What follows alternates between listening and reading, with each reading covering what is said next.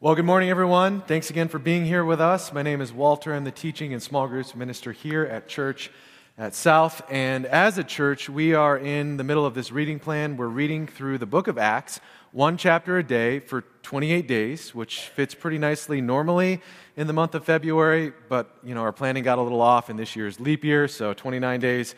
We, we're giving you a catch up day. But Anyways, we're reading through the book of Acts and we're asking ourselves, why not us? We're looking at the faith of the earliest Christians and wondering what we can do to, to allow our faith to grow and to be obedient to God. Now, the reason that we read Scripture together as a church is that we believe God speaks most clearly and most loudly through His Word.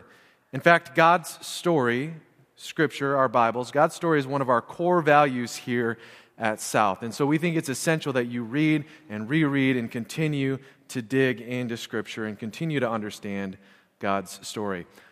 Now, in two weeks from today, we're starting a new series. It'll be called The Most Important, and that's our series leading up to Easter. Easter is just around the corner. Can you believe it? It's, uh, it's hard to believe. But uh, leading up to Easter, we're looking at the book of Mark, and we'll be specifically uh, talking about Mark chapters 11 through 16, which is kind of the last week of Jesus' life before his crucifixion and resurrection. And we're, we're asking ourselves, you know, if you only had one week to live, what would you do? For Jesus, he spent that last week teaching and, and, uh, and serving and performing miracles, doing things that were the most important. And so we're looking at what Jesus did and what he taught, how he spoke, how he lived in that last week, and taking some cues from that. All that to say, it's another chance for us as a church to jump into Scripture together.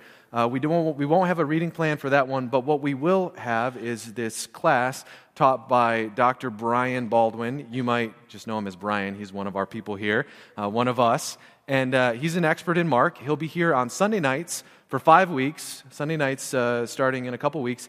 Uh, that'll be at 5:30, and it's a chance for you to come in and uh, and get more of a big picture of how Mark fits together. And so I can't encourage you strongly enough to jump into God's Word with your church. I'll be there on Sunday nights, 5:30, five weeks in a row. Uh, we want you to be there with us. Now back to today and back to the book of Acts.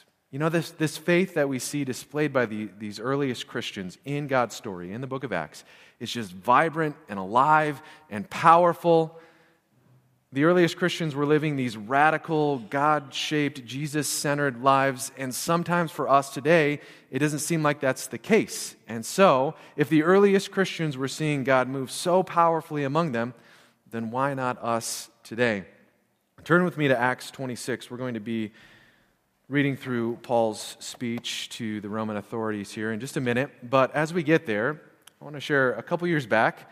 I invited a friend to church. He was not a Christian, but he w- was curious. We're, we'll call him Matt today. And so he came, he came here and he, he was with us for quite a while. And near the beginning of his time here, uh, Matt and I sat down and, and we had breakfast together, and I was talking to him, and he just shared with me how the whole faith thing, believing in Jesus, was was too, too much for him. He didn't see how it could logically work, and it didn't make a lot of sense. But he was willing to come to church, and he, he was even willing to, to give a small group a try. And so he got plugged in, and, and after that meeting, I was like, all right, this guy's coming here. It's, there's potential to see him become a follower of Jesus.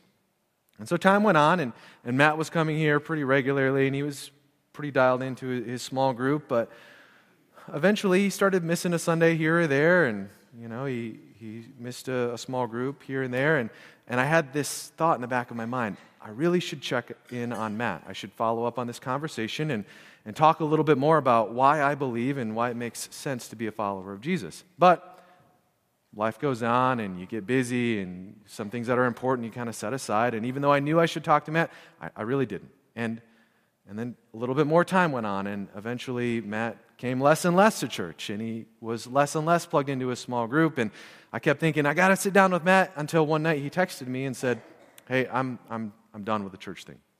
And I am stepping out of my small group, and my life is too busy, and I have to cut something. And man, my, my heart was broken.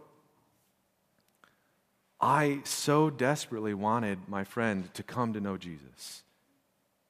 Or, or at least I thought I did. Because if I was really that desperate, to see Matt come to faith in Jesus, I would have sat down with him. I would have had that conversation. I, we would have talked and, and, discussed some more of his issues, his, his hangups with Christianity and, and faith, and, and yet I never took the time to have a follow up conversation.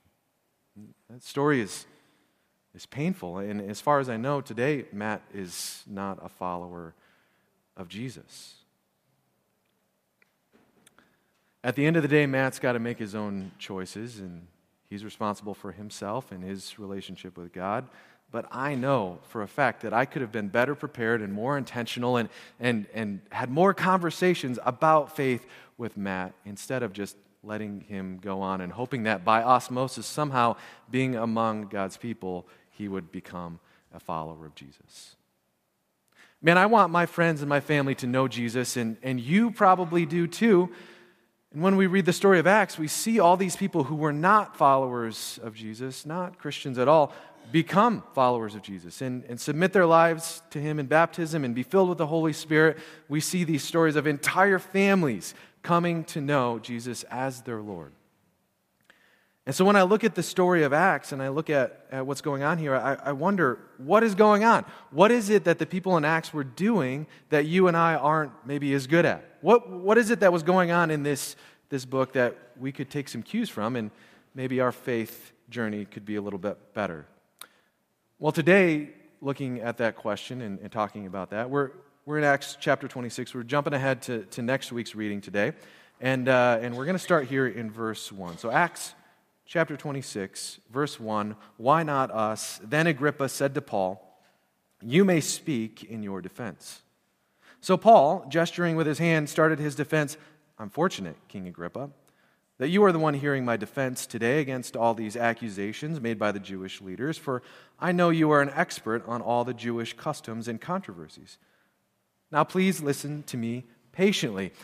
All right, there's some names in here. We got to get some backstory because if you've been reading along with us or if you haven't been reading along with us, the stuff can get confusing. So, Paul was preaching in Jerusalem and ended up, there's like a, a mob that was going to kill him. And so the, the Roman uh, soldiers stepped in and rescued him from that. And then he was, he was put on uh, a trial, I think during that time, he was put on trial by the, uh, the Jewish uh, authorities in Jerusalem. And and then he was taken off from there to Caesarea, which was the provincial capital of the, the region in this time. And, and there, the Romans are trying to figure out what's going on with this guy. Why is he stirring up trouble? On the way from Jerusalem to Caesarea, uh, the Romans stop another plot to kill Paul. Uh, the, the Jewish people were just so mad at Paul and his message, and they were trying to get to him no matter what. So Paul ends up in Caesarea, this, this provincial capital, and there he is put on trial before Felix who is the Roman governor in that area. And, uh, and Felix is just trying to figure out why is this guy causing such a ruckus? What's going on? Felix really needs to keep the peace. And as far as he can tell, Paul has committed no offenses that are, are worthy of any kind of criminal punishment according to Roman law. Now, according to the, the religious authorities in Jerusalem, yeah, Paul was guilty and deserved death. But according to Roman law, there was, there was nothing going on. And so Felix didn't know what to do with him, and so he just stashed him away in prison. And there Paul sat for about two years. And during this time, Felix would bring him out whenever he wanted, I don't know, entertainment or to talk to somebody. And he was trying to figure out what was going on with this case, but he didn't know what to do. And so eventually, Felix is being replaced by the next governor of this area, Festus. And on his way in, uh, you know, they, they're talking and nobody knows what to do with Paul, and Paul's still in, in prison. And, and so eventually Festus decides, okay, I'm going to figure this out.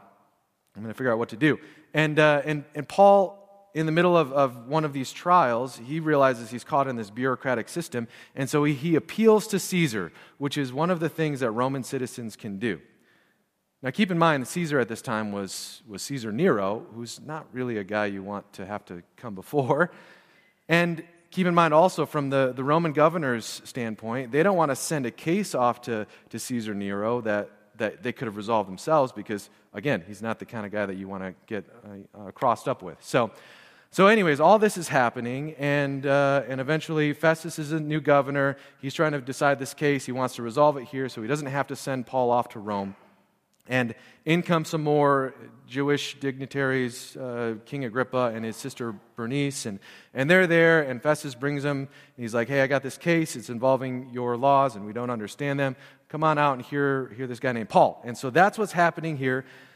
Paul is before King Agrippa and Bernice and Festus and all of these Roman authorities who are, are displayed in their regalia. And, you know, you can, you can just imagine the differential here in power and, and the, the dynamics here between this man in chains, probably in prison clothes and rags, surrounded by all these fancy people who can determine his fate. And so Paul starts in and he says, Hey, King Agrippa, this is what's going on. And then we pick up in verse 4 of Acts chapter 26. Paul is continuing to speak. As the Jewish leaders are well aware, I was given a thorough Jewish training from my earliest childhood among my own people in Jerusalem. If they would admit it, they know that I have been a member of the Pharisees, the strictest sect of our religion. Now I am on trial because of my hope in the fulfillment of God's promise made to our ancestors. In fact, that is why the 12 tribes of Israel zealously worship God day and night and they share the same hope that I have. And yet, Your Majesty, they accuse me for having this hope. Why does it seem incredible to any of you that God can raise the dead? I used to believe that I ought to do everything I could to oppose the very name of Jesus the Nazarene. Indeed, I did just that in Jerusalem. Authorized by the leading priest, I caused many believers there to be sent to prison. And I cast my vote against them, and they were condemned to death. And many times I had them punished in the synagogues to get them to curse Jesus. I was so violently opposed to them that I even chased them down in foreign cities. I'll pause there. Now, in sharing this story, it's pretty clear that Paul has spent his time productively in prison. He's been there for a couple years, and he's been thinking about this. He's been thinking, uh, about what he would say when he comes before Felix. He, he talks to him. When he comes before Festus, he, he talks to him. He gives a defense every single time. You know, experts in, in Roman speech giving have, have looked at this, and they're, they're way smarter than I am. But, but experts have looked at this and, and they've said Paul structures his speech here according to the, the standards for speech writing in this time. About 100 years before, the, there was this publication called the Rhetorica ad Herennium. And if you've ever had a speech class or had to make a persuasive essay that had like three or five parts, then maybe some of this stuff would be familiar to you. I don't want to get lost too much in the structure here because this is kind of an aside, but it's also the main point of the sermon is that Paul was prepared. Paul was prepared. And so in this sermon, in, in Paul's speech here, you see you see all these sections. You've got the first couple verses. It's the introduction, it's the exordium, basically an attention getter. And then here in uh, verses 4 through 21, you've got the narratio. It's, it's Paul recounting. These are the facts of the matter. This is the heart of, of what has happened. And then from there, he makes a proposition. He, he makes a statement, his propositio, in, in verses 22 and 23. And he states that case trying to be proven. And then he, he, he launches into the refutatio, which is is 25 and 26, and that's responding to criticism. And then finally, he ends up with this peroration, which is his concluding statements, kind of an entreaty, like, You've heard my case, now listen to me. And again, we don't need to get too deeply into this, but the point is, Paul was prepared for this moment. He was ready. He'd been thinking about how he was, was going to present his story. And in presenting his story, he was very well spoken, very intentional, very articulate. This is not debate team, right? We, don't, we don't need to get lost. We're not here to learn how to, to make a speech this morning, but, but Paul was prepared. Paul was prepared. Verses 12 and following. One day, Paul is still speaking. One day I was on such a mission to Damascus, armed with the authority and commission of the leading priests. And about noon, Your Majesty, as I was on the road, a light from heaven, brighter than the sun, shone down on me and my companions. And we all fell down, and I heard a voice saying to me in Aramaic, Saul, Saul, why are you persecuting me? It is useless for you to fight against my will. Who are you, Lord? I asked. Again, the Lord replied, I am Jesus, the one you are persecuting. Now get to your feet, for I have appeared to you to appoint you as my servant and witness. Tell the people that you have seen me, and tell them what I will show you in the future. And I will rescue you from both your own people and the Gentiles. Yes, I am sending you to the Gentiles to open their eyes so they may turn from darkness to light and from the power of Satan to God. And then they will receive forgiveness for their sins and be given a place among God's people who are set apart by faith in me. Now, by this point, Paul has recounted this same story so many times in so many places. We've got a record of a number of these recountings here in the book of Acts. And and I think that's, that's important. Paul is, it's important to note that Paul is telling his story, and, and any opportunity he's given, he, he tells his story. And that's important because when you and I are preparing to, to help people become followers of Jesus, I think it starts with our story, our story. Now, ultimately, it's, it's all about Jesus, right? And that's the connection that we want to make. But if you're meeting with somebody who doesn't know Jesus, doesn't care about Jesus yet, has no background here, you're meeting with them because they know you, you've met them, you've got some kind of relationship. And, and the powerful part, the connecting part there is, is, is your story. Where have you seen God work? What has He done in your life? How are you different now than you were before you were a Christian? What has Jesus changed for you? When, when you're sharing your story with somebody who doesn't know Jesus, they don't know Jesus, but they know you, right? So, do you know your story? Are you prepared to, to, to recount it? Are you prepared to, to tell people about the ways in which God has worked and changed and, and has shown up in your life? Paul certainly was here, and that's why we get to hear his story multiple times in the book of Acts. Verse 19. And so, King Agrippa, I obeyed that vision from heaven. I preached first to those in Damascus and then in Jerusalem and throughout all Judea and also to the Gentiles that all must repent of their sins and turn to God and, and prove they have changed by the good things they do. Some Jews arrested me in the temple for preaching this, and they tried to kill me, but God has protected me right up to this present time so I can testify to everyone, from the least to the greatest.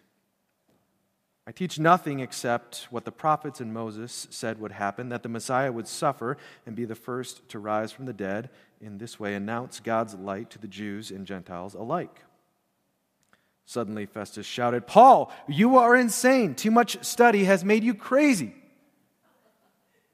Now, we read, we read Paul's speech here, and if you're like me, you read scripture, and sometimes you just, your eyes are going over the pages, over the words, and there's not much intonation or emotion or uh, much on the line. You're just reading the words. And especially when you read Paul's description of the Damascus Roads events for like the fifth time, you think, can't Luke get an editor and just reference what was said before and not have to tell us again?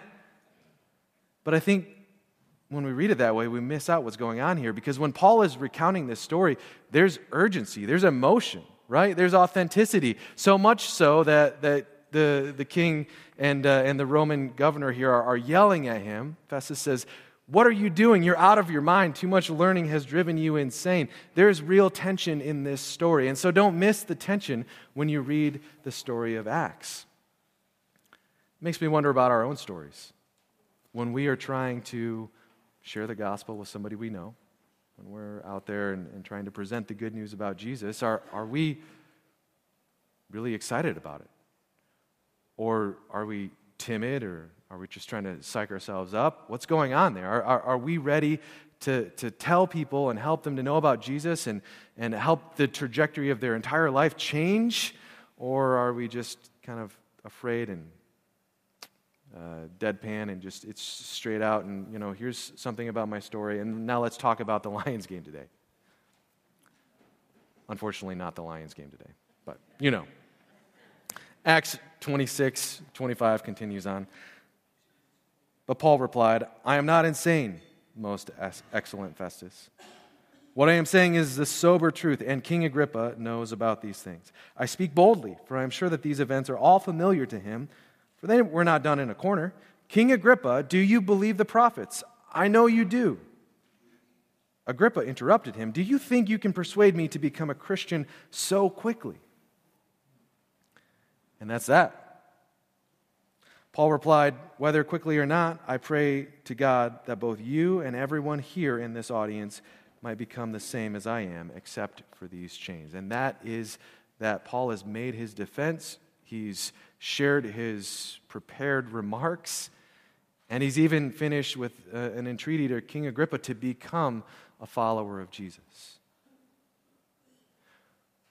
Paul took this chance to share his story again with intentionality and, and urgency. And as to the, the results of this presentation, we don't really know what happened with the, the ruling people in this room, with the, the authorities. But we do know for Paul, he's in a courtroom, he's arguing his case.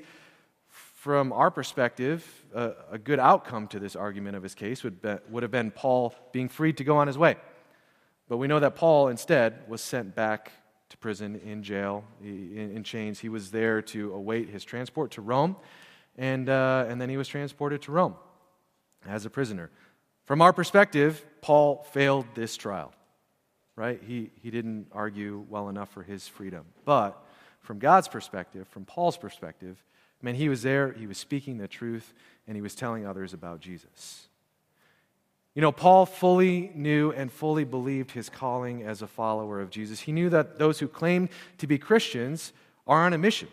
And we've been on a mission ever since Jesus commissioned us, the Great Commission in Matthew 28, where Jesus says, Go into all the world and make disciples of all nations, baptizing them in the name of the Father and the Son and the Holy Spirit, and teaching them to obey all that I have commanded you. This is the mission given to Jesus' followers, and this is the mission that we still have today the mandate to go out into the world and to make disciples, to teach them to obey God and, and to follow Jesus. Now, Paul knew that that was his, his goal, and, and if that meant that he had to sit in chains in a prison for a little longer, well, he would use that time wisely. If that meant that he was going to be sent off as a prisoner to Rome, well, he was going to use that time wisely. And if that meant that he got to make another missionary journey, he'd already made two by this point, well, it was a good chance for him to go out and to preach Christ. Because, because Paul, Paul knew this. He, he knew that followers of Jesus should always be prepared. Followers of Jesus should always be prepared. That, be prepared, that's a, a logo or it's a, a slogan that you might have heard of. Now, some of you have been involved in, in scouting, right? Because of my very normal and common childhood, I was not involved in the Boy Scouts, but I was involved in something called the Calvinist Cadets at Coopersville Christian Reformed Church. And so that's where I was. That's what I started out. And we did all the normal scouting things like uh, tie knots and Pinewood Derby and uh, I don't know what else, merit badges, and we had vests. But we also did the maybe abnormal scouting things. Every, every Tuesday night, we would get together and we would, our cadets would sing Living for Jesus. Maybe that's not something that happened in your Boy Scouts or Girl Scouts uh, huddle, but that was part of our, our pattern. Now, I, I've done a little research on the Scouts because I didn't have that experience, but, uh, but you might know the scouting motto. It was, it was, uh, it was written down by Baden Powell first, who's the father of the scouting movement, and, and it's be prepared. It's be prepared. And it goes on a little farther, always, always being in a state of readiness in mind or body to do your duty. But be prepared is the core of that scouting motto.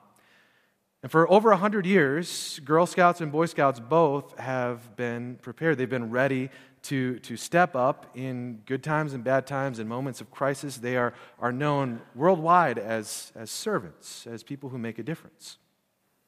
Now, as followers of Jesus, I think you and I have a similar but slightly different motto. The, it sounds similar. It's be prepared, but it's different because our, our calling is higher. Our, our calling is about people's eternal relationship with Jesus Christ. Be prepared. I know it sounds like the same thing, but we are sent out into the world to help people find their way back to God. We're on this essential mission given to us by Jesus Himself. And now, part of that calling to be prepared is is absolutely to do the things that scouts do, to serve and to make a difference in our community and to meet people's needs. But our calling goes much, much farther than that. And I think for, for us as, as a church, sometimes it's easy for us to, to get wrapped up in meeting the earthly needs, uh, feeding people, helping people find shelter, addressing issues that they have, helping people raise, raise people out of poverty, helping deal with health issues, like doing important stuff, which is essential and important. But a lot of times we stop there. We stop there and we say, okay, I've served in Jesus' name, and so hopefully by osmosis, those I've served will know I'm serving in Jesus' name, and they'll come to a knowledge of Jesus. Maybe you've served your neighbors this way. You've, you've gone out and you've made a difference in your neighborhood. You've helped them work on a house project or cleaned up their yard, or you visited, visited them and, and brought them some food when they were sick. Maybe you have served in Jesus' name, but have you ever been prepared to share in Jesus' name? Right? To take that conversation one step farther, to be prepared not to just serve and get distracted by all the good that we should be doing, but also to be prepared to share your story and to help others come to know Jesus as their Savior. You know, I wanted my friend Matt to know Jesus so desperately that I invited him to church. I mean, that seems like a big hurdle, right? Getting him to church. But then I thought that osmosis, where he was around Christians doing Christian things, would be enough for him to place his faith in Jesus, and it was not. And so I think we can't, we can't lie to ourselves and think that just serving is enough. We need to serve in Jesus' name, and we need to be ready. We need to be prepared to share the hope that we have. So I, I encourage you don't avoid, don't avoid the discomfort of talking about Jesus. Step into it, embrace it, know that God's Holy Spirit is going with you, and spend your time between now and then praying for, preparing yourself, and, uh, and, and getting ready to know your story and know God's story so that you are ready, so that you're prepared to share. We are convinced that followers of Jesus must always be prepared. Hey, as we move on to what's next this morning, uh, I think Paul's example in Acts, it can be inspiring, but it can also be intimidating. This was a man who was brilliant, right? And he was not scared to step up in front of people who were openly hostile to him and share the good news about Jesus. And we've talked a lot about how Jesus was, or about how Paul was prepared this morning, but we didn't talk so much about the details of what it takes to prepare. And so this morning, if you're somebody who, who wants to step out in faith and wants to be ready to share your life and share the gospel with others, uh, I think there are a few people in our congregation who are doing this really, really well. I'm going to name some names this morning, not to elevate them and say, hey, look at them, they're awesome, uh, because we are all sinners in need of a Savior. But to tell you if there's, if there's a desire that God's placed in your heart to be better prepared to share the gospel, that there are some people here doing it really well, and you can learn from them. You know, we see Rod Beischer's posts on our, our Facebook group, and we see how he's active out there, uh, talking to people and, and hopefully building bridges. I can think of others. I can think of Joy Body. I can think of Mike and Marilyn Van Dyke. If you don't know these people, I would love to introduce them to you. My wife, Jamie, scares me sometimes with the, the discussion, when she tells me about the discussions that she's had like, I don't know if that was safe, but okay, good for you. Um, there, there are others in our congregation. Joe Seaton, man, find these people and ask them. Maybe apprentice yourself to them. Figure out what they're doing and why they're doing and learn from them. Again, not because they're amazing people, but because they get it and they are prepared to, to share the good news about Jesus. Now, I'll leave you this. I'll leave you with this this morning from another one of the apostles, 1 Peter Peter, one of the twelve, he says this in his, his letter. He says in 1 Peter 3, verse 15, Instead, you must worship Christ as Lord of your life. And if someone asks you about your hope as a believer, always be ready to explain it. Always be ready to explain it. In other words, be prepared. Hey, would you join me in prayer?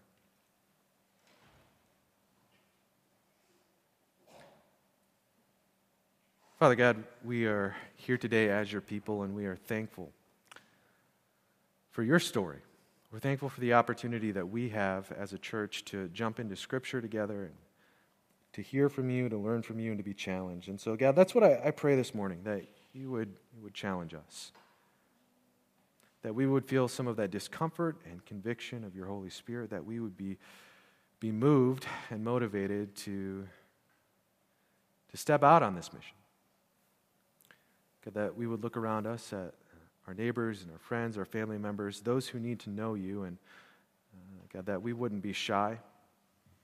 Instead, that we would do everything that we can between here and, and interacting with them to be prepared, to prepare our hearts and our minds to know our stories, to know your stories, and to know why we believe. Holy Spirit, I pray that you would go with us, that you would open doors, that you would prepare hearts, and that you would motivate us. And God, as we leave this place and head out into what's next, help us to go with that, that desire to make disciples. Jesus, it's in your name that we pray these things. Amen.